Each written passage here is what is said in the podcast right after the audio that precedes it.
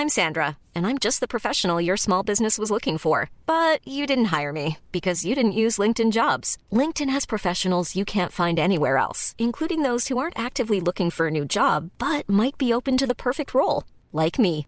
In a given month, over 70% of LinkedIn users don't visit other leading job sites. So if you're not looking on LinkedIn, you'll miss out on great candidates like Sandra. Start hiring professionals like a professional. Post your free job on linkedin.com/people today.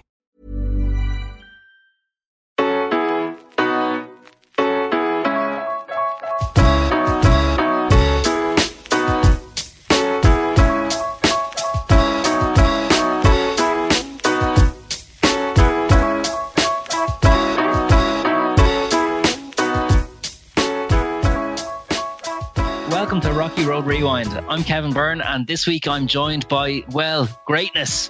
In 1991, this fighter won gold at the European Championships in Stockholm after four displays that marked him out as different to all the rest. If Belfast gave us the likes of God given talents like George Best, Alex Higgins, Dublin gave us Paul McGrath, Liam Brady, and Paul Griffin. His European gold was Ireland's first since 1949 when Maxi McCullough topped the podium in Norway. After a 42 year gap, it would take another 19 years for an Irishman to do it again, with Paddy Barnes taking gold in Moscow. And I'm sure for Paul, it's hard to believe we're coming up on 30 years since his own title success. Paul, still flying the flag, I believe. How are you getting on? Great, Kev. Yeah. Oh, stop. It's like 30 years. It's hard to believe, but it's there. You just don't feel the time going, and, you, and unfortunately, you can't get it back. But yeah, it was a it was a great time. It was a great. It was it was unexpected at the time, but I. I, I, I, I didn't. I actually expected to go out and win a medal. You know, I was boxing when I was nineteen. I don't know. I was boxing. I just improved so much from eighteen to nineteen that I knew I had to do something because I was in sparring down in training camp and I was sparring with guys that were like a stone heavy to me and, and they were going to the Europeans with me and, and, and I was you know I was I was getting the better of them, you know. Mm. So I knew at the featherweight at 19, I was very young and I was, I didn't even look 19, I looked probably 17, but I just was very strong for that and I was very I just I don't know. I just had no fear in me, you know. I think it's the younger, the better you are. I know a lot of people don't go in now to elites till that 19, 20, but I, I believe in letting them go if they're, if they're good enough, you know. Yeah. Paul, bring us back to the start. Where do you come from? Where's home? I'm I'm a, I was born and bred in Drimnagh. Uh, yeah, born and bred in Drimnagh all my life. Went to school in Drimnagh. But I started boxing when I was seven years of age down in the Phoenix Boxing Club down in, in Parkgate Street, uh, just beside the Phoenix Park there. But because uh, I had a cousin of mine who was uh, he was two-time senior champion and box professor Richie Foster, and he was a he was my dad used to look after him because his father died when he was young, and he was my first cousin. So my dad, we used to go everywhere to see Richie boxing. On me and my two older brothers, my two brothers, my older brothers boxed before me, and I followed them into it. They were brilliant boxers too. Noel, that was my, my oldest brother was Noel, who, who won three Irish titles, who was beaten in four finals, and Gary won three Irish titles and was beaten in seven finals. So, like the, the, the caliber was there. It was in the blood, I think. You know, Yeah. now, Richie Foster uh, uh, was was the, was the man that beat Phil Sutcliffe twice in the final of the seniors. You know, Yeah. and didn't didn't just beat me. He absolutely, he just he just was too strong for, for Phil. You know, and Phil, as you know, was a great was a great little fighter himself, twice bronze medalist. You know, but uh, he just couldn't get the better of Richie. You know, but uh, Yeah. yeah. and that's how we, we quite kind of followed my brothers into it. And I was seven years of age, and and and then I remember the, the trainer in the club saying, "You're too young, don't let him train." But I just kept kept coming back, and they got sick of me and they just let me train. You know. Yeah, yeah. Tony Oh. Davitt there in uh, at Yeah, time. Tony was there. Yeah, Tony. Tony trained me for the first few years, but Peter Glennon was the old trainer. He was the kind of, he was a trainer like like like your man now, Rocky Mickey. You know, the old the old fella. You know, he was real real cranky and and he said, "Get him out. He's too young." You know, but I just kept slipping in behind him. You know, Yeah, yeah. You and I just kept it. at it, and and it was just I, I basically think I was born to box. You know, because it just felt so natural from the start. You know. And I, I'm right-handed, so I should have been an orthodox fighter, but I kept going. I they, they tried to teach me as an orthodox, but I just kept turning to the to the southpaw, and and I, just they just left me then after a while, you know. Yeah, But I had a lot of fights before I was even eleven. I think I had about geez thirty or forty, you know, because you could do that then, you know, before you you know you can only box now till you're eleven. And then when I when when I when I turned ten years of age, I used to get the bus from uh, Drimnagh down to Park Street. If my father wasn't there, I'd get I'd get the bus down on my own. That's how dedicated I was, you know. I was only mm. eight, nine. And then I said, oh, I'll go to Drimnagh Boxing Club because was a, I've heard lots of good things about her and there was lots of great fighters in it. So they would just bring me on, you know. So I went down to Drimnagh and and and and the rest is really history. I just the rest is history. There. Yeah. And uh, so you said you were you were born to box. Any other sports have your attention as a kid? I was I was actually a good little soccer player, but I think it was just a little bit too small, you know. And uh, I I actually only I'm about five foot six and a half. I am, but and I but it was very small until I was about seventeen. I just took a sprint. I was lucky. I think I escaped midgetism by about two inches. You know. I just took yeah. a bit of a stretch. I went from seven stone to to basically nine stone in two years, you know, and then it was a natural featherweight. We never had any problems with the weight around, you know. No. I was blessed, you know, and uh, yeah, so we ended up going to Drimnagh and I actually I won I won I won every competition you could win as a, as a, as a juvenile. Everything I won, all the six county Dublin, six county Dublin leagues, and six All Irelands. And I won the Gaelic Youths twice as a youth. I won any Leinster title I went into. Every competition I went, I won as a juvenile. You could box. I won everything. I won the under 18s and I won the intermediates. And then I lost my four senior final to Roy Nash. And that broke my heart, you know. Because mm. I was at to be inspired with Nash like a year before that when I was fighting in the in the World Juniors and I we were in Kerry in training camp. They brought him in. He was Nash was very strong, very experienced. But I was out boxing him, you know. I was only 17. And well, he actually got a bit cocky the year later. Then I said, I'm in the, in the scenes with Roy Nash, I'll kill him, you know, I'll beat him yeah. easy. But like, I got shin splints, you know, and and I had to say it was a bit of a mess uh, when I was younger. And it was very, very cocky because, well, I suppose because of all the stuff I'd won. But he, he actually boxed him, and after the first round, I was knackered, and I just, I just, I just couldn't I just couldn't stay with him. Like he, he beat me easy, and I hold me, I take me hat off. I just wasn't fit. So I said to myself, I knew it then. I was in a man's game, so it was either like, what are you going to do? Are you going to give up, or are you going to fight back? And a week later, the American boxing team come over, and Roy Nash was the was the number one choice, but he wouldn't fight against America. Maybe because it was America, I don't know. So these Austin Carruth knocked on my door. Uh, 11 o'clock on the Thursday morning and he says, uh, You're fighting tomorrow night. Now, we hadn't trained all week. And I just sat down I said, Ah, Austin, I'm not really. He said, Well, if you don't do it, he says, you lose the number two spot to Paul Buttimer because I was beating him in the semis, you know. So I said, Right.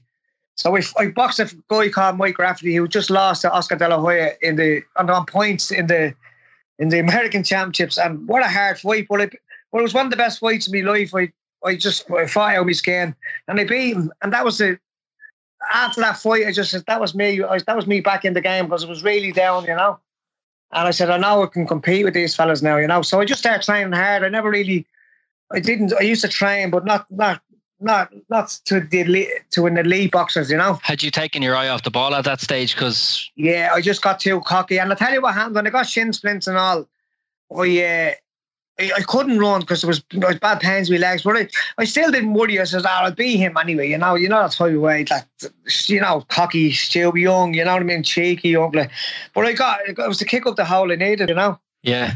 You said, Paul, you were a bit of a messer. What sort of what sort of things were you were you getting up to? Like, ah, well, so look, you know, put it this way: when you went away on a, on, on a on a boxing trip with me, you didn't want to stay in my room, but no one did because you might you might come home with less two eyebrows or you know something something's. It, it was just all fun and games for me, you know. But yeah. uh, it was, there was no malice in it. It was just a bit of crack, you know. But uh, you, you had some great great times with with over the years uh, traveling abroad with, with the, all the I got on with everyone. I can never really say that I didn't get on with anyone. You know, it was great. If you didn't have boxing as a teenager, Paul, what do you think you would have been up to? Well, see, this is it, Kev. You know, uh, I was from Drimnagh, which is which was a rough enough place, and, and you know there's a lot of shit going on. But I have to be honest, that's all I ever wanted to do was box, and and I'm so glad I owe a lot to boxing. I owe my life to it. Like I've seen the whole world. I've been everywhere in every country. I've been probably in every every country in Europe. I've been to South America. I've been to Canada three times, America three times, Australia, Thailand. I've been everywhere, you know. And uh, that's all through boxing. I've never been anywhere only for boxing, you know. Mm. But uh, yeah, and I had like to think, I, I, Jays, I, I, I always come home. I, I boxed in the world championship four times, the juniors once, and then three times. And I was beaten in the quarterfinals twice by the winner, you know. And we're very, very, very. You know, you just want, we're only beaten by a couple of points, you know, that type of way. And the one in Thailand, I fought a guy called Falk Huste, a German. It was in two. I was just at a fight in Serafim Todorov, who was who, who won the world championships by 15 points to one, beat the Cuban. And I boxed him in Dublin and I drew 11 all of them. And jeez, it was it's on it's on YouTube. There's nothing in the fight. I thought I got it, and I should have got it in Dublin, you know. But but then I knew I said I can compete with these fellas, you know. Mm. No one ever touched this fella. And then I went to the World Cup a couple of months later. It was 1994. It was my last uh, it was my last year as an amateur, and I didn't. And this is some kind of I would I would have said I was I was on a had a grant to go to um, Atlanta, and I, I you know really really wanted to go back to the Olympics because I had a really bad uh, experience in '92, and I was much more mature, and I had I was fighting better than I ever fought in '94. And I went away and I won my first two fights in the World Cup, beat a Russian in my first fight, and then I beat an Australian. And a very good Australian, a fellow called James Swan. He, he was Commonwealth Games champion as well. And I beat him easy. And then I fought this Falk Huste, six foot German, nine stone. I couldn't believe it. But I, I, I, it was a five two minute rounds. Barry McGuigan was there. He was doing the commentary for Star TV in, in Asia. And I absolutely I beat the fellas. I won a three. But in the last round, it was eight all with 20 seconds to go, and the referee gave me a public warning. And I lost three points, 11 8. And, and I'm not joking. And, and I, I was trying to get in the band, Kev, you know, for what happened in the Olympics. And we'll, we'll come to that. And and I said to myself, I was well, I was going to stage a protest, but Barry McGuigan grew up and he says, look, if you don't get out of the ring, he says, you'll, you know, they, will ban you for life, you know. Yeah. So we just said, and so then I just started thinking about the program, you know. So I came home. That was in the summer of '94, and then they sent me over to in October. Me and Mick Dowling, who was who was my trainer at the time, and we went to Finland for uh, the Tampere Box Cup, which is a really really good uh, real uh, competition. And I, I I won three fights over there, and I got the best boxer on the three nights and the overall best boxer. So I come home with four cups, a gold medal. I was at the beating everyone, and then I just said to myself, "That's it. I'm I'm going pro," you know. I should have said amateur. I regret to this day, but because the Todorov got to the final in Atlanta, and you know, and I was, and the Falcus got to the quarterfinals or the semi-finals, and I had, to, I, and I knew I had the beatings of them and all. If I had to train the way I was, the way you know, because when I turned professional, and you know, after two years, I was, I was, I was got a uh, crack at, a WBO intercontinental title. They sent me over to. Uh, to Germany to spar with this this fellow was fighting for world title, a fellow called Marco Rudolph, who beat Oscar De La Hoya in the World Championships in '91. And I was supposed to do eight rounds with him every day, but he couldn't even do four rounds with me every day. He, I absolutely destroyed him. So I still was young enough to, to, to box amateur, you know, and I just think back now, I, I just, why didn't I just wait around? But what can you do? You Hmm. know, Yeah, I can see why opponents had such trouble catching up with you in the ring because uh, interviewing you, we're up, we're down, we're all over the place. Whereas I want to bring you back there to the late, to the late eighties, Paul, and the Ireland team. Who Yeah. who was on the scene? Who were the best fighters? Obviously, Wayne McCullough was coming through. Your club mate yeah, Michael Carruth was there. Yeah. Eamon Loughran left and went pro early. He turned. that's right. Who was who was who were the boxers at the time that you were friendly with, and the boxers Oh, you? I, well, I was Eamon McGee was always one of my best friends, you know, because he was always up to mischief as well, you know. But uh, he like? He, he he had to know him, you know. I have to say he, he's one of them. He's just he. Because he's just he was good crack. He was great for a laugh, and he, he was. I mean, he, he done really well for a like for a fella the way he lives. He, he's it's it's been well documented the way uh, what Aim, Aim was an alcoholic. I had a drink, uh, problems with drink myself out, or right through uh, right through my career as well. But uh, we used to be partying a lot. We, we, if we hadn't have partied half of what we did, I, I don't know. I won so much medals and so many medals. I often think to myself, if I didn't do what I done, what would I have won? Like you know. But look, I'm happy to to. I'm actually happy to for what I've won because it does not. I had 220 fights as an amateur, and I only lost 12. Yeah, some going. And, and, and I was in. The, I was on the world stage. I was number one in the Great British in Britain for six years for the whole. From the time I was nineteen till till I went uh, professional, I was number one in the British Oil. I was number one in Europe in ninety one. I was number five in the world or something. And and then when I boxed Todorov and I boxed that Falcon, I'm sure it was well up there in the rankings just before I left. You know. Yeah. So who? Uh, so there was Eamon McGee was there. Um, what your clubmate was, Michael, your clubmate Michael Carruth. Could you see uh, as you're coming up together that he was a potential Olympic gold medalist? Look at yeah, I got look at Michael.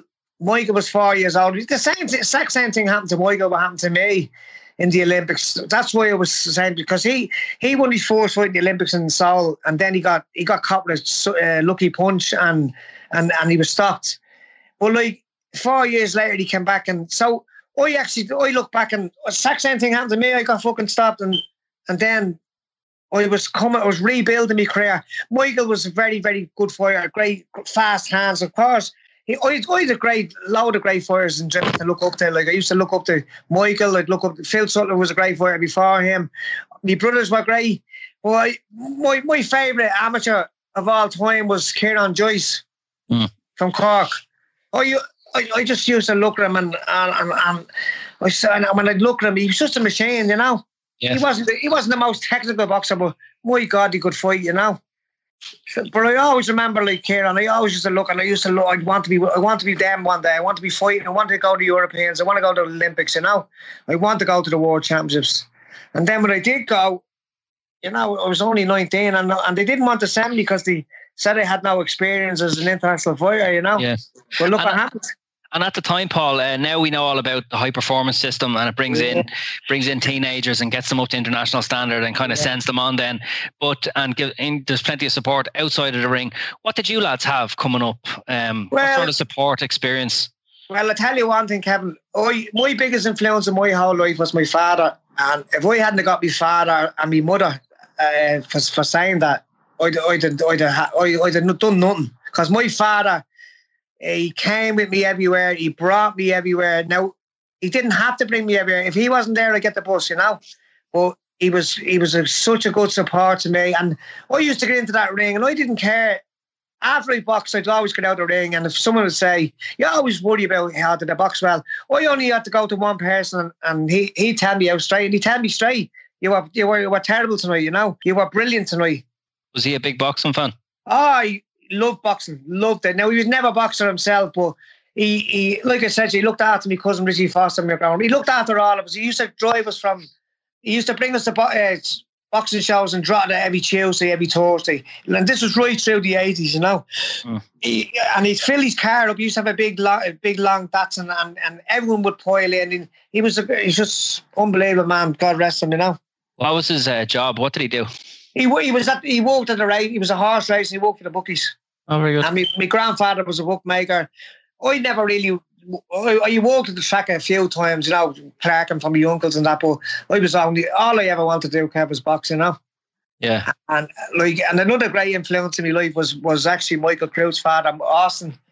He was he was I used to, especially when I was in my, youth, 15, 16, 17, I used to, I went to a lot of, uh, a lot of places to box on my own. I used to get invites to box on these shows and all over Ireland and sometimes in England and that.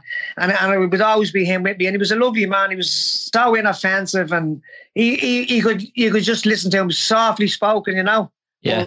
A lot of wisdom and, and, a, and a lovely man. God rest him as well, you know? And he got you out of trouble a couple of times as well, Paul. Well, he did, yeah. He did. But uh, you, you were telling us about the knock on the door. You were telling us about the knock on the door before facing the United States. There, uh, yeah, he's the knock on the door. You know, I was at the being, you know, you're 18 and not to losing the senior finals, and, and I was absolutely down in the dumps. You know, and I never really drank much then, though, but it didn't take long when I got the taste. Of I actually loved it. You know, and I had a lot of, I had a, a lot of problems with drink over the years. I'm, I'm actually, I'm in a good place at the moment. Now, you know. I'm doing stuff, very, yeah. very well, which is great, you know. But I, I always, I'm, I, am actually a coaching now on Drill Boxing with Michael, and I, I hate to see kids straight. Like I say, I always say to them, well, like, you know, how can I say to them? I say, just don't drink until you finish, you know, because because what it done to me, you know. But uh, like I, oh, and they'd look at me and say, you know, you you fucking won this and you won that. I know, but I could have won a lot more, you know. Yeah. But uh, you know, but it's it's like you just be worried about what kids do. They start drinking. What else do they start to do? And then what's going on in in in, in, the world today? You know. Yeah, of course. But I, but I, but I'm actually really enjoying it now because the club is closed at the moment. I still actually uh, have a good few fighters there. I, I, ring them every day and, and I meet them in the park every every couple of days, and we do we do like a lot of session running sessions and uh, sprinting and and shadow boxing and, and stuff like that. You know, so I'm keeping them on the ball. There's already a year out now, and fair play to them. Most of them, there's a lot of them. There's few, not a lot of them. There's a couple have walked away, but there's a lot of them are still there, and, and I don't know how they are, because like, there's nothing to really train for, you know. There's never been a faster or easier way to start your weight loss journey than with PlushCare. PlushCare accepts most insurance plans and gives you online access to board-certified physicians who can prescribe FDA-approved weight loss medications like Wegovy and Zepbound for those who qualify. Take charge of your health and speak with a board-certified physician about a weight loss plan that's right for you. Get started today at plushcare.com slash weight loss. That's plushcare.com slash weight loss. plushcare.com slash weight loss. Hiring for your small business? If you're not looking for professionals on LinkedIn, you're looking in the wrong place. That's like looking for your car keys in a fish tank. LinkedIn helps you hire professionals you can't find anywhere else, even those who aren't actively searching for a new job but might be open to the perfect role. In a given month, over 70% of LinkedIn users don't even visit other leading job sites. So start looking in the right place. With LinkedIn, you can hire professionals like a professional. Post your free job on linkedin.com slash people today. Yeah, absolutely. Yeah, they, they, they don't have a European Championships coming up. So, Paul, take us back to uh, 1991 in Gothenburg when you won this European title. Yeah. Um, seven members of the Irish team. Do you remember them all? I remember every one of them, every single one of them. And uh, I was only 19 coming in, and I have to remember, it's like the I was a very, very bad messer and like just played a lot of pranks and things. I remember going into Neil Gough's room one night, one one morning before we, you know, before we were uh, running, and he, and he was in the shower. And it was about six o'clock in the morning. I filled up his, I filled his shoes up with sugar and, and milk and tea bags. and I could hear him, and then because we'd all have to get down to get weighed, you know, Nicholas would weigh us all, you know, first every morning, and then I could hear him screaming through the, the hotel. He said, "Griffin!" it was always Griffin. That's the thing. If that hadn't happened, I always got the blame, you know. But uh, yeah. it was funny. But uh, yeah, uh, we went down. The, I'll never forget it. And we, they didn't want to send me. They were they wanted to send Nash, and, and when I beat him, a week later, they had an international Ireland versus Spain. And I think it was like to, to say like whoever done well on, on, on the international because they were saying they hadn't any international experience as a senior, you know. So if I didn't box well that night, I wasn't going, you know, basically. Yeah. So what did they do? Nash was first fight and they put me on last fight of the night. Mm. Nash boxed brilliant. But he boxed the number two from Spain, I boxed the number one. But I boxed even better than the last fight. I bleed destroyed you, man. So they hadn't really got a choice. He had to send me. Yeah. So, Paul, there were se- there were seven members of the team. Yourself, yeah. um, yourself, Neil Gough, who you tormented. Who else was there? Uh, Paul Buttimer. It, w- it was Buttimer from Cork. Very good fighter. Like over the years, like my God, you have to say, Paul Buttimer. Uh, he was such a such a hard like classy boxer. You couldn't hit. Nobody could really figure him out. I boxed him when I was. I only 18 when I boxed him in, in the four seniors. I beat him easy. But like and then I said to myself, but the year before that, he was at the beating Wayne McCullough. You know what yeah. I mean? So that's caliber. Like Wayne McCullough was fucking to me, Wayne McCullough was one of the best fighters I ever seen. He's the best Irish professional I ever seen, anyway, in my eyes. Well, yeah. But he was a, he was a brilliant amateur. He's only getting going in the third round, you know. Yeah, yeah. And he didn't go to the Europeans because of illness. Is that right? He had to cause yeah, and then and then yeah. But Joe, he, he pulled out. I think he was to fight Joe Lawlor in the final, and he pulled out and Joe got now. Joe Lawlor was a Jesus was a great fighter in himself. Joe Joe's so, like he was the first actually boxer that I was actually put in the deep end. But when I was sixteen, I was second year youth champion, right? And Austin Carruth says I was fighting Paul Ireland. It was a year and a half older than me, and it was for the under eight, uh, the European juniors. So whoever won the fight went to European juniors. So they brought uh, Joe Lawlor up to spar me, and, and I was only a boy, 16. And he was a man, he was like 24. And he should have been at Olympic Games and Boy, Jay Z, and I'll never forget. He's the first man to ever, ever actually wobble me, you know. Mm. Well, my God, it was it was the best thing that ever happened to me. You know, as the years went on, then Jesus Christ, oh, I was only sparring then we would just move around, you know. But Joe Lawlor really woke me up, and I said to myself, he can hit. And if you look back at, the, on his international career and all, Jesus, a lot of knockout wins, especially against England and Scotland and all. He could punch, you know. Yeah.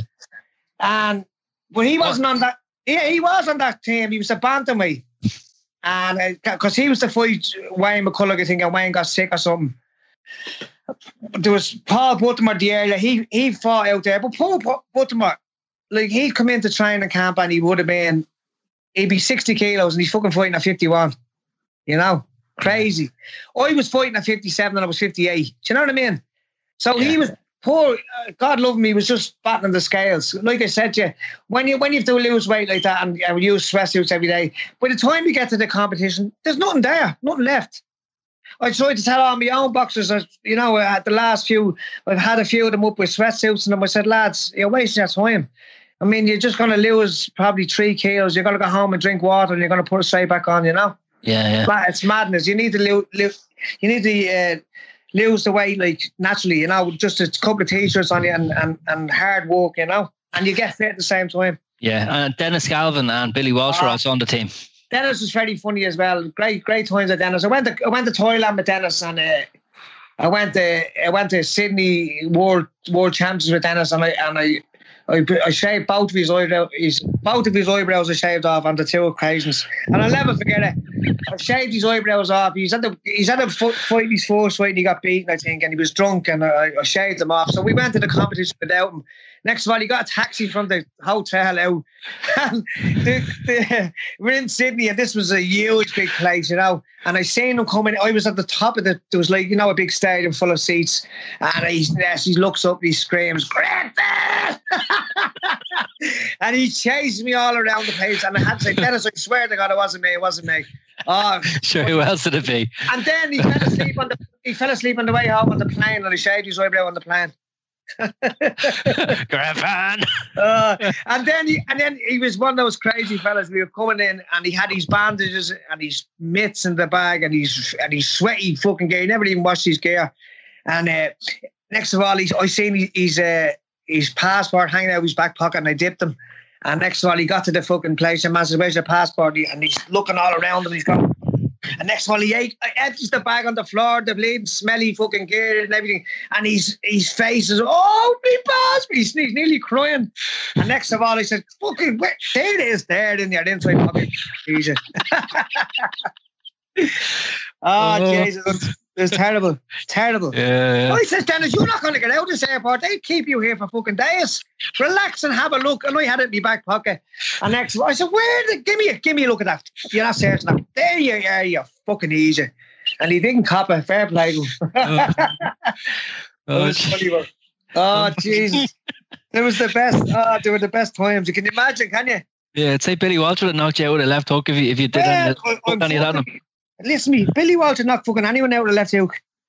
But like, you know what? I only looking back, Billy Walsh, eh, like, was you have to say, like, he was some fire because he- he's the only one, and he knocked the three Joyces out. Do you know Some that? He, he knocked Gordon out, he knocked Barry out, and he knocked Kieran out. And I tell you what, that takes some doing. Yeah, absolutely. Billy Walsh- yeah. And, that, and, and that'll show you how, how good of a fighter Michael Carruth was. Michael Carruth beat Billy Walsh, you know? Like, you never mind. And Michael Carruth beat Juan Sierra Hernandez, whatever his name was. And I'm to be honest, nobody could beat him, only Michael Carruth. He had the, the ability, he had the sell part, like myself. Like, it was just a way, I don't know whether it's a trim the way or whatever it was, sell part.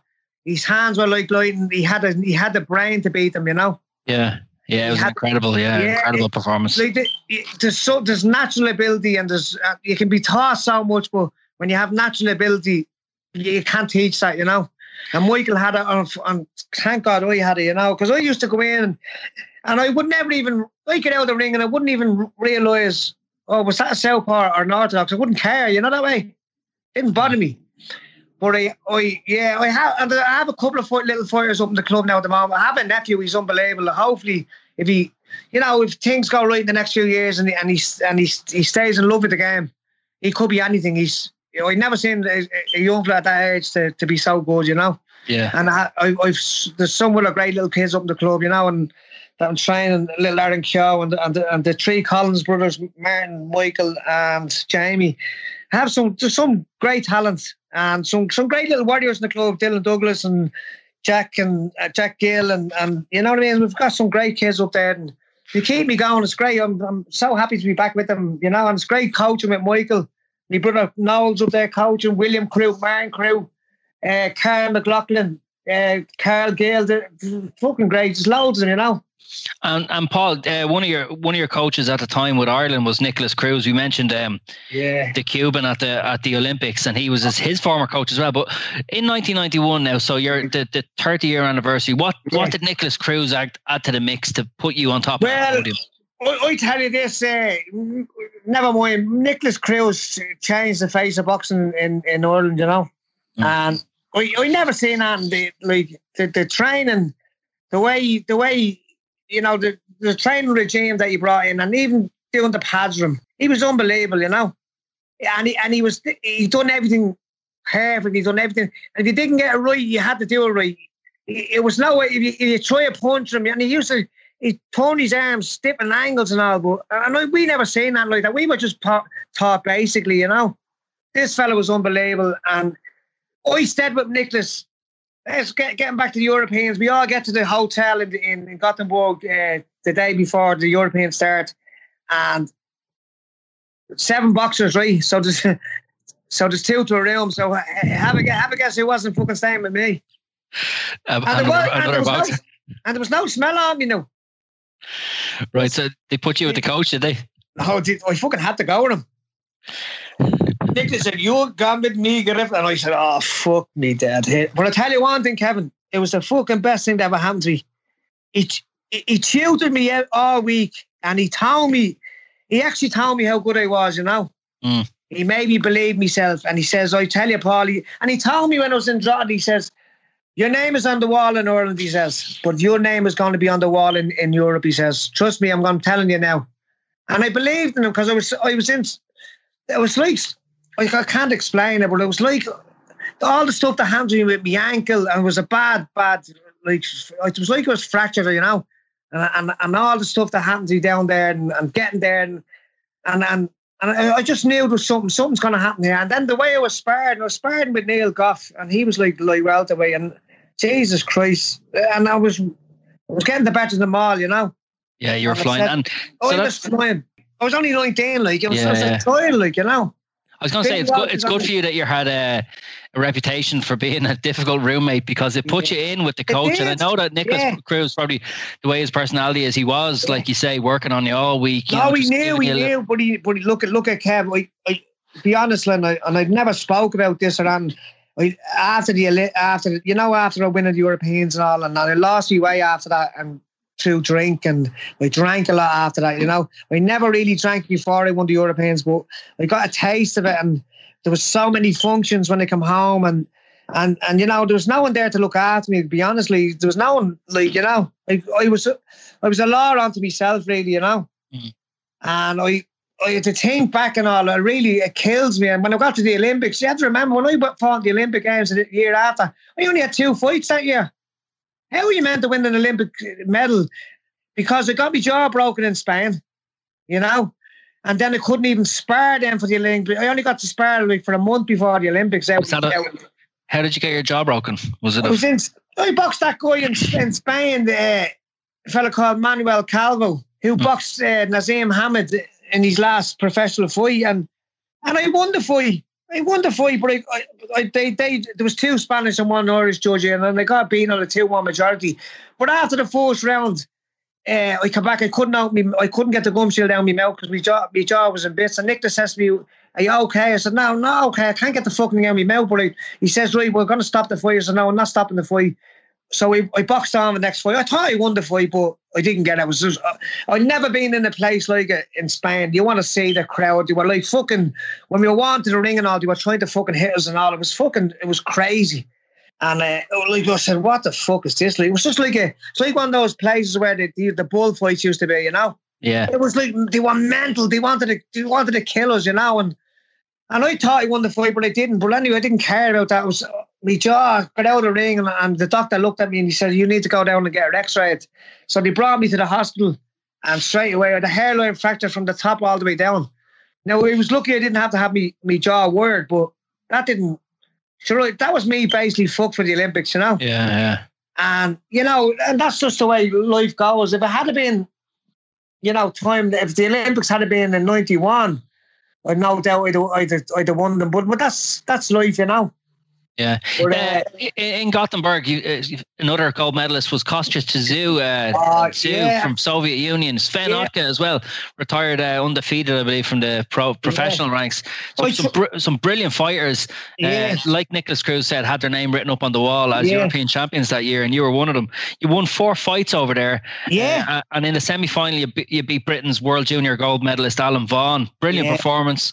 And then uh, Gatin of Soviet Union in the 57 uh, kilogram decider. Yeah.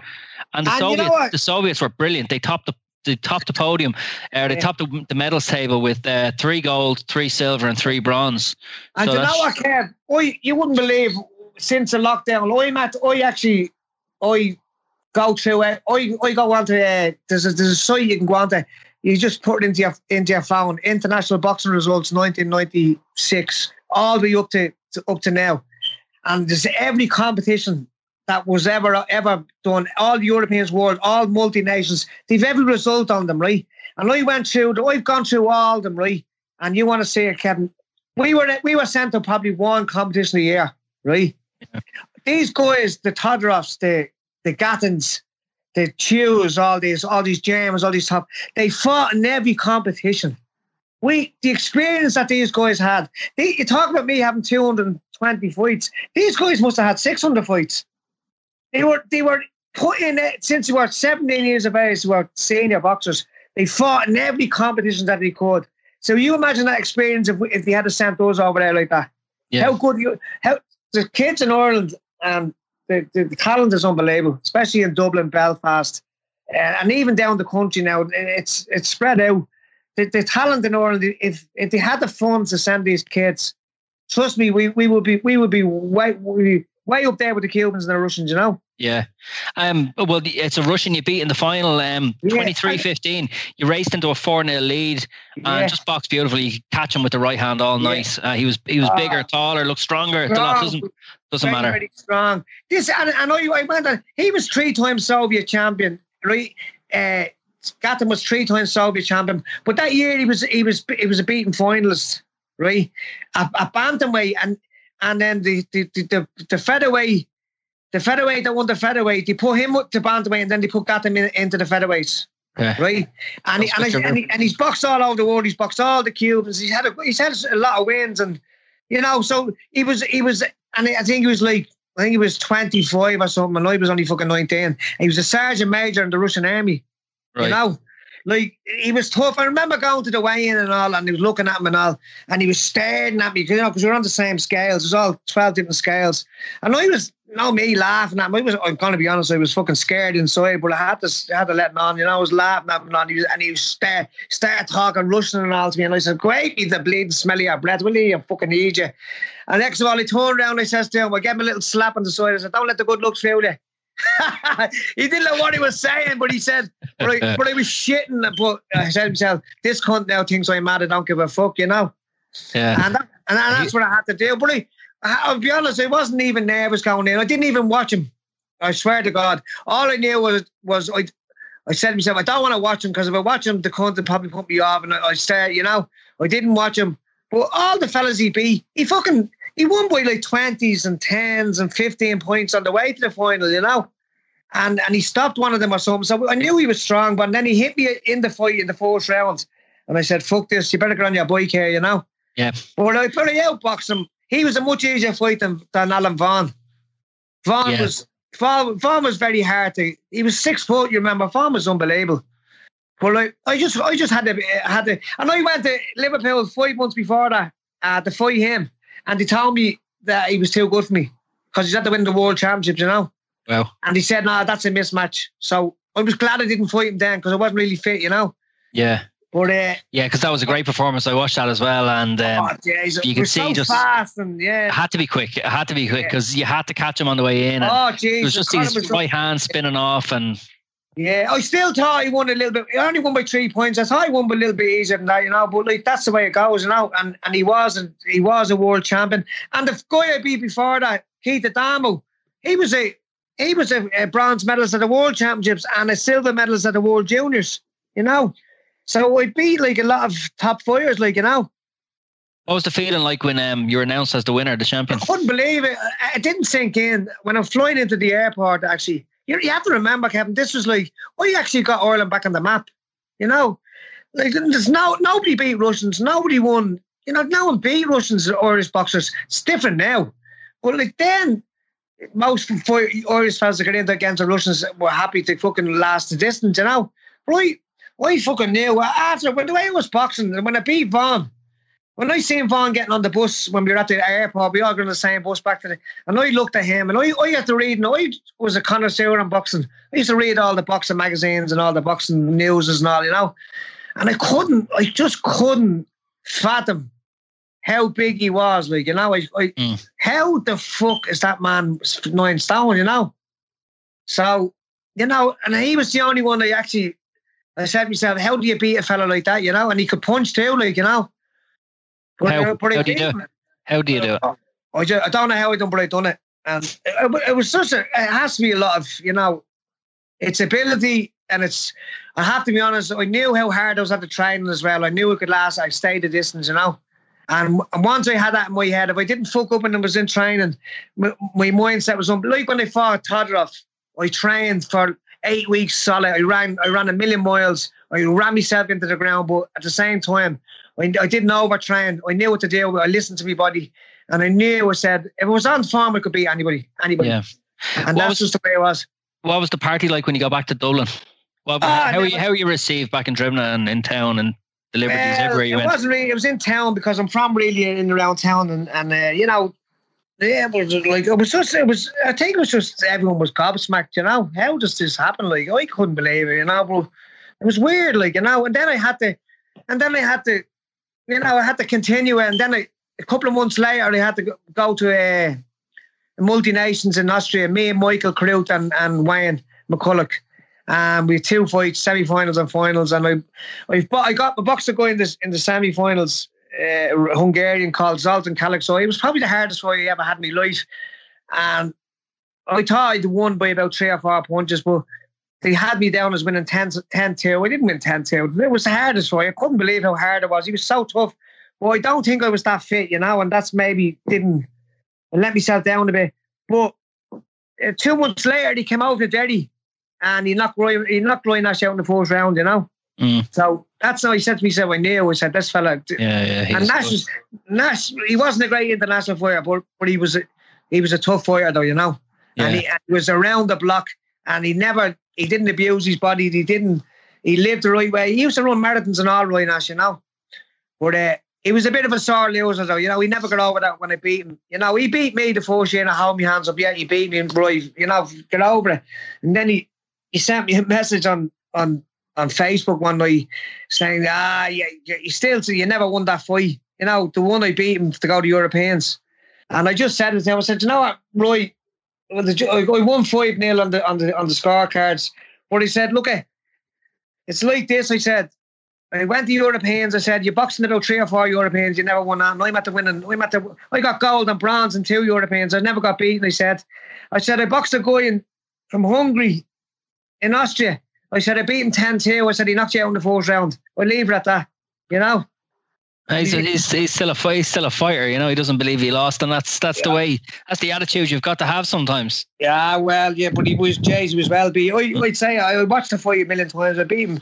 I was, he was just, I, I don't, and I, and I wouldn't have beat him only I was fit. Only I trained my hard out, you know? Yeah. Because he, he was one of them fellas that you could never ever be slacked in training with him. He'll always catch up with you, you know? Yeah, He would have in, been good in the pros. Paul, in the intro, I uh, named out a few kind of great sports people with that kind of God-given ability from Ireland, um, mm-hmm. like Ale- Alex Higgins and George Best and Paul McGrath, and just so, some some lads there who kind of struggled with substance abuse and something like that. Yeah. But then, but then, and and often you feel like they could have won even more yeah. than they actually did during their careers. Yeah. But at the same time, you can't you can't sniff at George Best winning, you know, European the European Cup, uh, or you can't, or uh, Paul McGrath, you know, played in two World Cups, and, uh, you know, so like there's lads who who they still won an awful lot for their ability, and uh, maybe you know they could they could have won more. Um, and I, I, don't feel like I was blowing smoke to compare you to put you in that category. Like, uh, it, just in research for this, like one of your friends was telling me, like if you were to do a survey with all Irish amateur boxing coaches, Paul Griffin would be mentioned as the most skillful fighter that yeah. this country has seen. Do you get that sort of feedback yourself? Do, do, do you see where people are coming from when they say it? Yeah, I, I, yeah, I've got when I was out. I don't, I don't do social media anymore. But uh, yeah, I, I used to it's uh, but to be mentioned like that is, is unbelievable. Like you know, I mean, there's there's loads of great fighters out there, but I did I did have a, a certain ability. You know, it was, it was probably e- easy on the eye to watch me boxing. I was smooth. I was in. I was out. I always tell I always teach me my own kids that well, you just hit and you don't get hit. You know, and if you can do that, you can't get beat. You know what I mean? Yeah. And that's I always had that sense of distance when they come to me. I, I only take that little half step back and bang, bang, bang, and and you know, you score two or three, like and in a row, and then two or three more. The fight's basically over. You know. Yeah. If you don't get hit, and yeah, I just I look at Kevin. I'm not saying it was the best of, of all time, but it was one of the best. You know what I mean? Yeah. And I, uh, and I and I proved it from when I was like it's in black and white there. I won everything from from from 11 years of age up to 25. You know, I just I just wish I could have punched a bit harder because I might have done a bit better than the pros. You know. Yeah, well, we'll we'll come back to you uh, another time in a couple yeah, of weeks, a couple of, course, of months, yeah. to, to discuss your pro career, yeah. uh, because you know you were all you were here, there, and everywhere, and you have some brilliant stories from it, and I know that. Um, you're 50 this year, Paul. Happy 50, birthday in 50, advance. Oh my God, yeah. And it's 30 years uh, on the 12th of May that I won the European title. Hard yeah, so a year of milestones coming up for you. Hopefully you get yeah. a chance to celebrate them with all this COVID God, yeah, yeah, yeah. It's great talking to you, Kevin, and it's great to be back living in the real world because I went down a really bad road there for a while, and I was my father died, and I, I didn't recover for a long time, you know. And you know, I still, still, still, still very, very upset and sad over it. But I have to try and get on, you know. And but uh, I kind of, you know, I think when you when I was the way I was living, I was drinking a lot, and I was living in the past, and like like we're talking about here about you know, oh, I should have done this, I should have done that. But look at, I'm, I'm so happy to have done what I've done, you know. And you know, when you when you get, I, am humble and and and and, the Drimnagh Boxing Club, they're at the they built on an extension on the wall uh, onto the club, you know, a room, a weight room, and they're gonna they're gonna name it after me, you know, the Paul Griffin weight room, you know, which is to me is I couldn't believe it. So I'm, I'm so I'm so happy, like you know and and I'm thankful that that, that they they taught, but they taught me like that. And that was even before I went back to the boxing club. You know, they mm. were going to name it like they were going to name it anyway. You know, and I have to thank the you know all the boys in the club for that. You know, it's brilliant. Just give me a, give me a big lift. You know, and COVID has been terrible for people. It really has.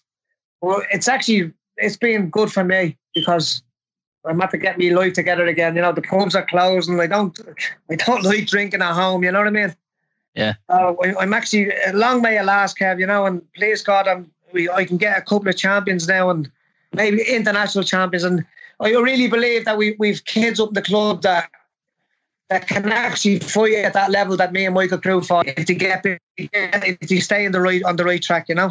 Yeah, yeah. That's that's their job to key to, to look out for them, you know. And we've a couple of girls up there. Kelly McLaughlin's very good for her, and she's uh, you know she's only 22 and she's you know, this COVID, the Olympics is over now. Well, this year, so hopefully we can get the likes of Ho ready for the for the next Olympics. And we've got Martin Collins there, a good few fighters there. And if I if I if I didn't mention any of them, I'm sorry, but um, Paddy Adamas, we've.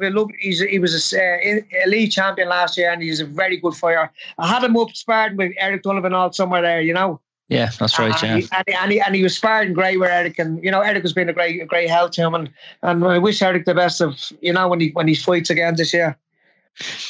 Yeah, well, look, Paul. I think we, we, will call it. We'll call it there. Uh, and congratulations on the upcoming anniversary, thirty years. It's yeah, must it's be fantastic. It's yeah, crazy. Yeah, where did it all go? But uh, Paul, speak to you soon. God bless. Yeah, Bye. come on.